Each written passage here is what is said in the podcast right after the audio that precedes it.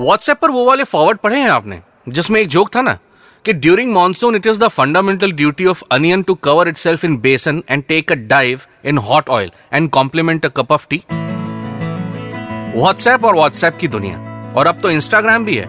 हज़ारों meme pages जिसमें मज़ाक मज़ाक में दुनिया में हो रही हर छोटी बड़ी घटना पर आपको इंफॉर्मेशन मिल जाती है। जोक्स के रास्ते knowledge social media is not that bad खैर हम बात कर रहे थे मॉनसून की और इस देश में one of the most underrated dish पकौड़े की। ये हर शहर, हर गली में बनते हैं, तलते हैं और खाए जाते हैं, लेकिन इन पर डिस्कशन या इनको इनका ड्यू क्रेडिट कभी शायद मिला ही नहीं। तो हमने सोचा, हम है ना? हम दिलाएँगे इसे इसका ड्यू करेंगे इसके साथ न्याय और सुनाएँगे आपको आज पकौड़े की कहानी, हेम की जुबानी। आप सुन रहे हैं रेड पॉडकास्ट का फ़ूड ट्रेल्स विथ हेम कितने तरीके के पकौड़े आपने खाए हैं या बनाए हैं? चलिए याद कीजिए। क्या कभी आपने सोचा कि इनके पीछे की कहानी है क्या? कहाँ बने ये पकौड़े सबसे पहले किसने बनाया? क्या यहीं बनते हैं, यहाँ इस देश में? या फिर बाहर भी इसे खाया जाता है? कैसे बनता है पकौड़ा? कितने तरीके के होते हैं पकौड़े? सारा ज्ञान सारी बात बस एक के बाद एक आपके सामने लाता जाऊँगा। रिलैक्स हो जाइए और चल पड़िए मेरे साथ इतिहास और भूगोल के इस एक और एपिसोड में। मॉनसून की बात कर रहा था मैं। अभी कुछ साल पहले तक जब ये टू मिनट नूडल इतना फ़ेमस नहीं हुआ था और लोग सच में मैदा कम खाते थे, ऑफ़िस से निकलकर शाम की छोटी भूख हो या घर पर अचानक आए गेस्ट हो, लोग अक्सर चाय के साथ पकौड़े प्रेफर करते थे। फिर आया प्रोपेगेंडा कि भैया पकौड़े न खाओ, बहुत ऑयली होता है फैट है इसमें, वज़न बढ़ जाएगा, इसलिए आप नूडल खाओ, मैदे से भरपूर, आपकी इंटेस्टाइन की वाट लगा देगा, लेकिन देखो फैट तो कम है ना, तेल में तला नहीं जा रहा है, और जाने क्या क्या ये शॉर्टकट वाली जनरेशन ने ना, सही बात समझी ही नहीं, और सही ज्ञान लिया नहीं, और बस चल पड़े, किला ढहाने including me now when I look back I realise क्या सॉलिड गेम हुआ करता था हमारे साथ। सारी अनहेल्दी हैबिट्स को शुरू करने के लिए हमारी लाइफस्टाइल को पहले खराब बोलो। और अब वही लोग जो मक्के के चिवड़े बेचने हिंदुस्तान आए थे वापस से पोहा बेच रहे हैं। The same company which said कि we are here to change India's breakfast habit is now serving poha. क्या मोमेंट है? है कि नहीं? एनीवे anyway, जो व्हाट्सएप जोक की मैं बात कर रहा था वो एक्चुअली मुझे सही लगता है। मुझे सच में ऐसा लगता है कि बारिश हुई नहीं और मेरे सामने पकौड़े और चाय आ जाने चाहिए। दस में से सात बार ऐसा हो भी जाता है। एक अजीब सी क्रेविंग होती है। प्याज की पतली स्लाइसेस बारीक कटी हरी मिर्च, थोड़ा हल्दी, थोड़ी लाल मिर्च, थोड़ी नमक, बारीक कटे थोड़े ताजे पत्ते, धनिया के। और ये सब गिर रहे हैं एक बोल में। ऊपर से आया चलनी से चला हुआ बेसन। एक सेकंड गड़बड़ हो गया। ये सब स्लो मोशन में देखिएगा। मज़ा डबल आएगा। फिर से करते हैं। प्याज की पतली स्लाइसेस बारीक कटी हरी मिर्च थोड़ा हल्दी, थोड़ी लाल मिर्च, थोड़ी नमक, बारीक कटे थोड़े ताजे धनिया के पत्ते। गिर रहे हैं एक बोल में। ऊपर से आया चलनी से चला हुआ बेसन। अब थोड़ा सा सरसों का तेल, करीब दो टेबल स्पून थोड़ा मीठा सोडा और बस। अब बस हाथों से उसे मिक्स कर लीजिए। एकदम मीज मीज के। बगल में गर्म होती कढ़ाई में गर्म हो रहा है सरसों का शुद्ध तेल। बैटर को बहुत गीला मत करिएगा। अब थोड़ा सा हिस्सा गर्म तेल में डाल के देखिए कि ये तले तक जाता है या उसके पहले ही बुलबुले उसे ऊपर उठा देते हैं और वो ऊपर तैरने लगता है। तब तक, जब तक हर तरफ़ से एयर बबल्स निकलने बंद नहीं हो जाते। तेल गर्म है। अब स्लो मोशन में एक बार फिर से देखिए उस बैटर के छोटे छोटे पोर्शन को उस तेल में जाते हुए। पूरी कड़ाही कवर हो गई है। गोल्डन ब्राउन होते ही इसे छान लीजिए। अब धनिए की चटनी में डिप करके बस खाते जाइए और अपनी दुआएँ मेरे इंस्टाग्राम हैंडल पर मुझे पहुंचाते रहिए।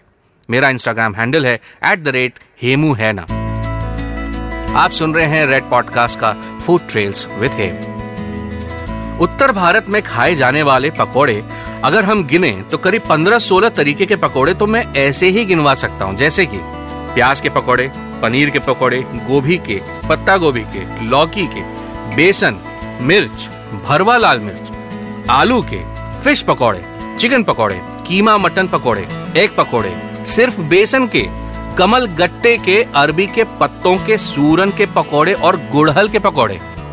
लेकिन पकौड़े का अगर मैप बनाया जाए तो आप देखेंगे कि भारत के हर प्रदेश ने अपना अपना एक पकौड़ा पकड़ा हुआ है, जो वहाँ इतना खाया जाता है कि आप उसे उस इलाके की डीलेक्स थाली में जगह पाते देखेंगे। नीचे से शुरू करते हैं और आपको सबसे पहले आलू बोंडा के बारे में बताता हूँ।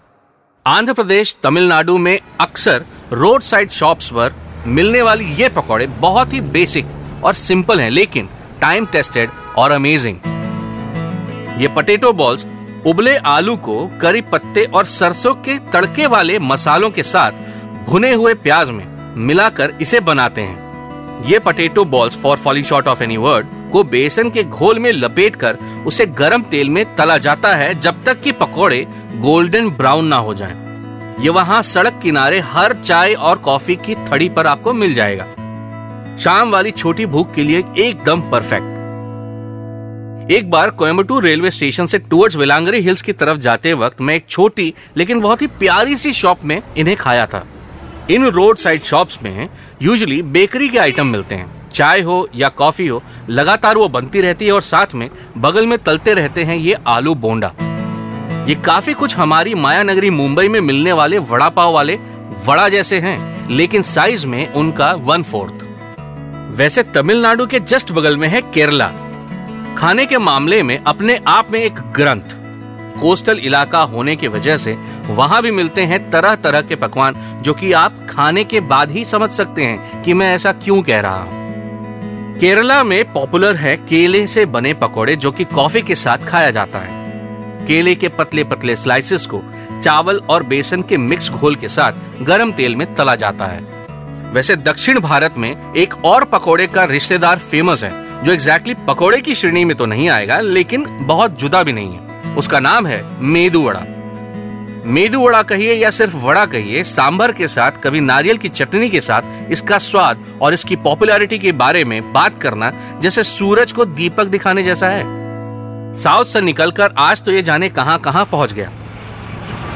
एयरपोर्ट पर अपनी फ़्लाइट का वेट करने वाले हों या साउथ इंडियन रेस्टोरेंट में वो वाली पब्लिक, जैसे भूख लगी तो है, लेकिन उतनी नहीं कि पूरा मसाला डोसा मंगवाया जाए।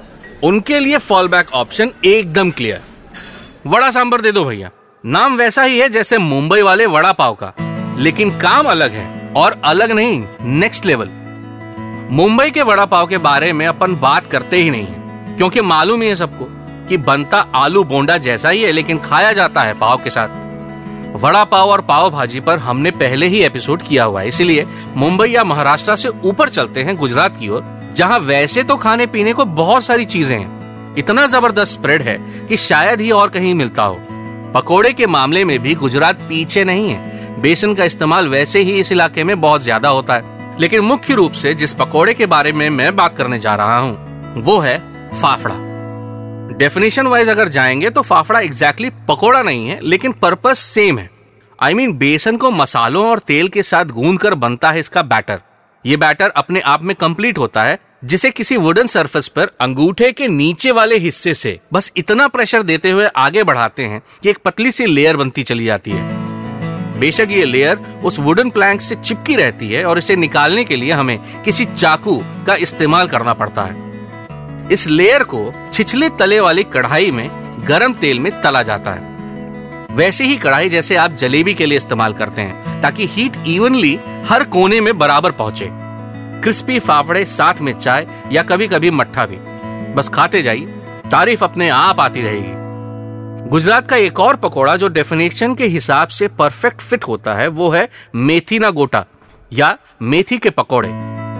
गुजराती में गोटा पकोड़े का स्थानीय नाम है। बनाना कैसे है, उसके लिए आप YouTube पर अवेलेबल कई वीडियोस को रेफर कर सकते हैं। इसीलिए मैं उसमें नहीं पढ़ूँगा, क्योंकि समय का अभाव है और काम बहुत ज़्यादा। गुजरात से थोड़ा ऊपर चलते हैं, जहाँ रंग, रेत और संगीत के साथ, दुनिया के कुछ मशहूर पकवानों के साथ आपका स्वागत कर रहा है राजस्थान। इलाका सिमिलर गुजरात जैसा है, लेकिन कुछ ही किलोमीटर्स में कल्चर कैसे एकदम से चेंज हो जाता है और क्या खूबसूरत चेंज आ जाता है, इस बात का बेहतरीन एग्ज़ाम्पल। राजस्थान में मेरी पहली नौकरी में हुए ट्रांसफ़र के कारण करीब आठ महीने रहने का मौका मिला। फिर दिल्ली में नौकरी होने के कारण राजस्थान हमारी कई वीकेंड ट्रिप्स का डेस्टिनेशन भी बना। एक अजीब सा लव हेट रिलेशन है मेरा राजस्थान से। गर्मी मुझे पसंद नहीं है और साल में एक बार राजस्थान का दर्शन ना करूँ तो ऐसा भी पसंद नहीं। महल हो, छोटी चौपड़ की शॉपिंग हो, रावत की कचौड़ी हो, अजमेर की बिरयानी हो, पुष्कर के मालपुए चौकी ढानी की थाली, सोडाला के मिर्ची वड़े, हसनपुरा की चिकन करी पूरे राजस्थान में और दुनिया में उतनी ही पॉपुलर लाल मास हो। सब एक से बढ़कर एक। लाल मास की कहानी मैंने मटन करी वाले एपिसोड में सुनाया है। अभी तक नहीं सुना तो प्लीज़ सुनिए और मुझे मेरे Instagram handle at the rate Hemu हैना पर ज़रूर बताइए कि कैसा लगा। आप सुन रहे हैं रेड पॉडकास्ट का फ़ूड ट्रेल्स मेरे यानी हेम के साथ। बात राजस्थान की हो रही है और वहाँ की फ़ेमस कई डिशेस में से एक सिग्नेचर डिश है मिर्ची वड़े। मिर्ची वड़े सुनने में तो अजीब हैं, लेकिन थोड़े अलग हैं। जो चीज़ थोड़ी सी मुँह में आ जाए तो कईयों की जान निकल जाती है उस आइटम के पकौड़े लाइक लिटरली बेसन में लिपटी हुई हरी मिर्च और सीधा गर्म तेल में। लोग चाय के साथ शाम को टपरियों पर इसे खा रहे हैं। सीन क्लियर है ना? चाय की थड़ी, शाम का नज़ारा और प्लेट में मिर्ची के पकौड़े। अब थोड़ा सा चेंज करते हैं, शाम को नहीं दिन भर राजस्थान में लोग मिर्ची वड़े को खाते हैं। साथ में चाय हो या ना हो ऑल्सो मिर्ची सीधा बेसन में लिपटी हुई नहीं, बल्कि मिर्च के अंदर मसालेदार आलू भरा होता है। यह मसालेदार आलू मिर्च में साइड से या ऊपर से एक स्लिट बनाकर भरा जाता है। जयपुर में एक जगह है सोडाला, वहाँ क्रॉसिंग के जस्ट सामने चचा जी लगाते थे एक ठेला, और मैं अक्सर उनके वहाँ मिर्ची वड़े और चाय पिया करता था। कभी चटनी के साथ, कभी कढ़ी के साथ डेडली कॉम्बिनेशन एकदम राजस्थानी स्टाइल वैसे राजस्थान में रोड ट्रिप किए हुए लोग जानते हैं कि छोटी छोटी दुकानों में हाईवे के बगल में आपको रेत के टीलों पर कभी कभी चाय के साथ मिर्ची वड़े मिल जाएँगे। इनफैक्ट जयपुर से अजमेर को जाने वाले बेहतरीन हाईवे पर राइट साइड में आता है चिड़िया ढाबा उस ढाबे की चाय लीजिए मिक्स पकोड़े का प्लेटर लीजिए। अपनी लिटिल लिटिल लगाइए, घाट ढाबे वाला आपको दे देगा। बस वहीं, तारों की छाव में सो जाइए। सुबह चाय पीजिए और आगे निकल जाइए। दो लाइनों में मैंने जो आसानी से आपको एक अरबों खरबों का एक्सपीरियंस बता दिया ना, इसे कभी आजमाइएगा ज़रूर। रोड ट्रिप आपके साथ आपका फेवरेट दोस्त, ढाबा, दो जाम, खटिया, थोड़ा आराम। रात भर तारों को ताकना, फिर सुबह कहीं और निकल जाना। ऐसा जाने कितनी बार मैंने अपने दोस्तों के साथ किया है स्पेशली राजस्थान में। फील है भाई साहब, फील। खैर, गाड़ी आगे बढ़ाते हैं और पाँच नदियों वाले, हर मौसम को सेलिब्रेट करने वाले, खाने पीने वाले, लोड ना लेने वाले और ज़िंदगी जीने वाले प्रदेश पंजाब की ओर चलते हैं। कल्चर में आओ तो खाने में आओ तो एटीट्यूड में आओ तो या सुंदरता में आ जाओ, इनका हाथ पकड़ पाना मुश्किल है भैया। जहाँ गुरुद्वारों में हज़ारों लीटर चाय सिर्फ़ बांटने के लिए बन जाती हो, जहाँ की खेतों जितना विशाल होता है, वहाँ के लोगों का दिल।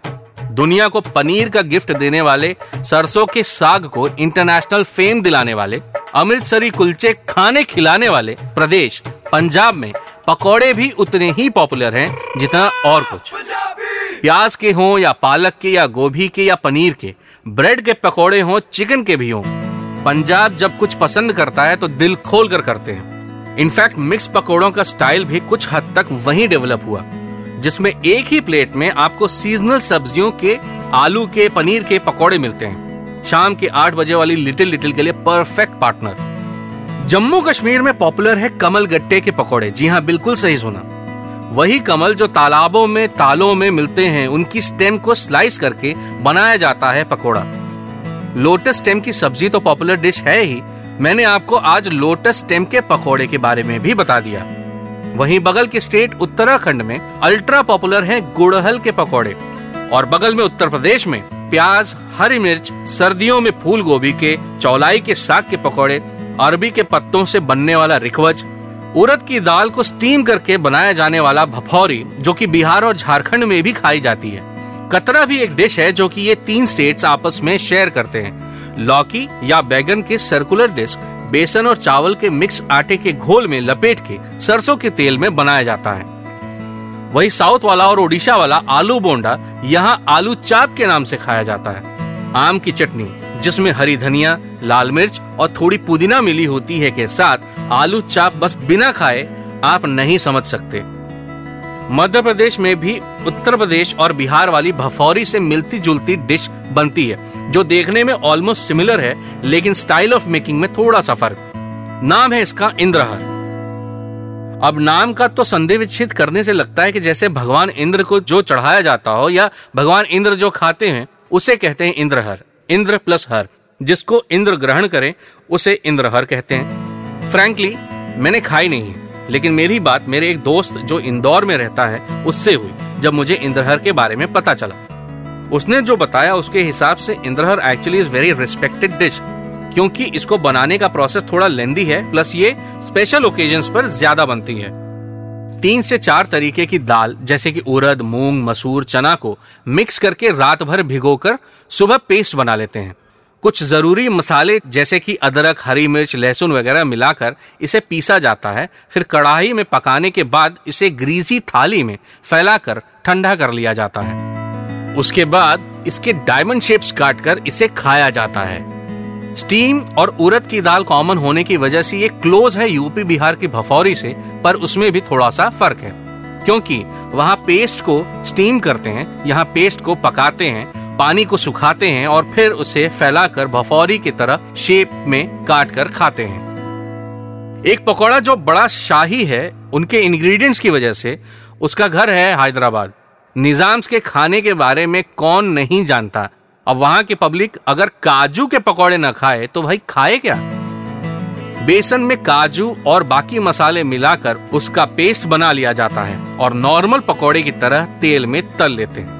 नीचे साउथ में कर्नाटक में टू बी प्रिसाइज बनता है निरफनाज भाजी, यानी कि पकौड़ी या कहिए ब्रेड फ्रूट यानी कटहल की पकौड़ी। ये उत्तर भारत में मिलने वाले कटहल का रिश्तेदार होता है। इसे बीच से कट करके उसे स्लाइस कर लेते हैं।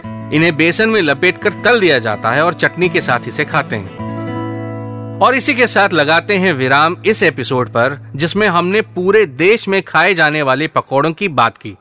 सच बताइए आपने कभी सोचा था कि इतना सिंपल सा दिखने वाला पकौड़ा इतना ज़बरदस्त अवतार में होगा, इतना बड़ा स्प्रेड इतनी वैरायटी नहीं ना? यही तो खासियत है और मोटिव है इस पॉडकास्ट का कि आम सी दिखने वाली खाने पीने की चीज़ों के बारे में, उनके पीछे की हिस्ट्री और जियोग्राफी को आपके सामने लेकर आया जाए। मेरा Instagram handle at the rate Hemu हैना पर मुझे अपना फीडबैक ज़रूर दें। आप सुन रहे थे रेड पॉडकास्ट का फ़ूड ट्रेल्स मेरे यानी हेम के साथ।